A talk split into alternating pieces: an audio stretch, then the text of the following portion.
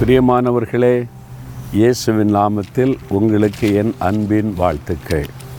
இந்த நாளில் ஆண்டவர் உங்களை பார்த்து ஒரு காரியம் சொல்கிறார் என்ன சொல்ல தெரியுமா? உங்களுடைய சமாதானம் நதியை போல் இருக்குமா?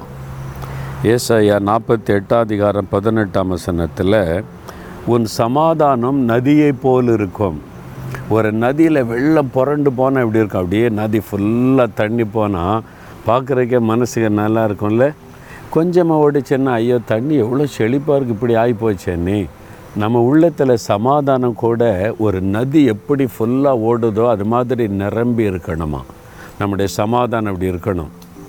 கொஞ்சோண்டு சமாதானம் இருக்குது.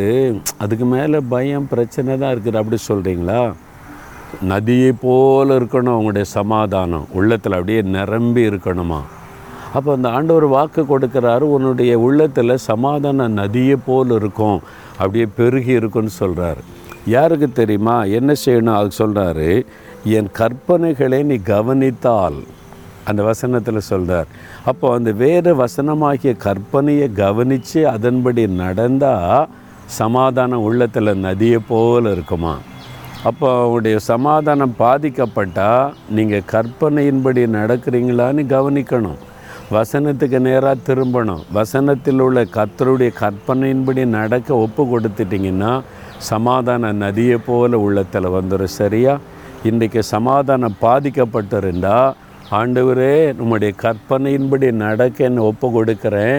மறுபடியும் சமாதானம் என் உள்ளத்தில் நதியை போல ஓடணும்னு ஒப்பு கொடுக்குறீங்களா? தகப்பனே நீர் எங்களுக்கு சமாதானத்தை நதியை போல நிரம்பி வழிந்து ஓடும்படி செய்கிற தேவன். அந்த சமாதானம் என் உள்ளத்தில் எங்கள் உள்ளத்தில் உண்டாகட்டும். நாங்கள் உம்முடைய கற்பனைகளின்படி நடக்க ஒப்பு கொடுக்கிறோம் இயேசுவின் நாமத்தில் ஜெபிக்கிறோம் பிதாவே.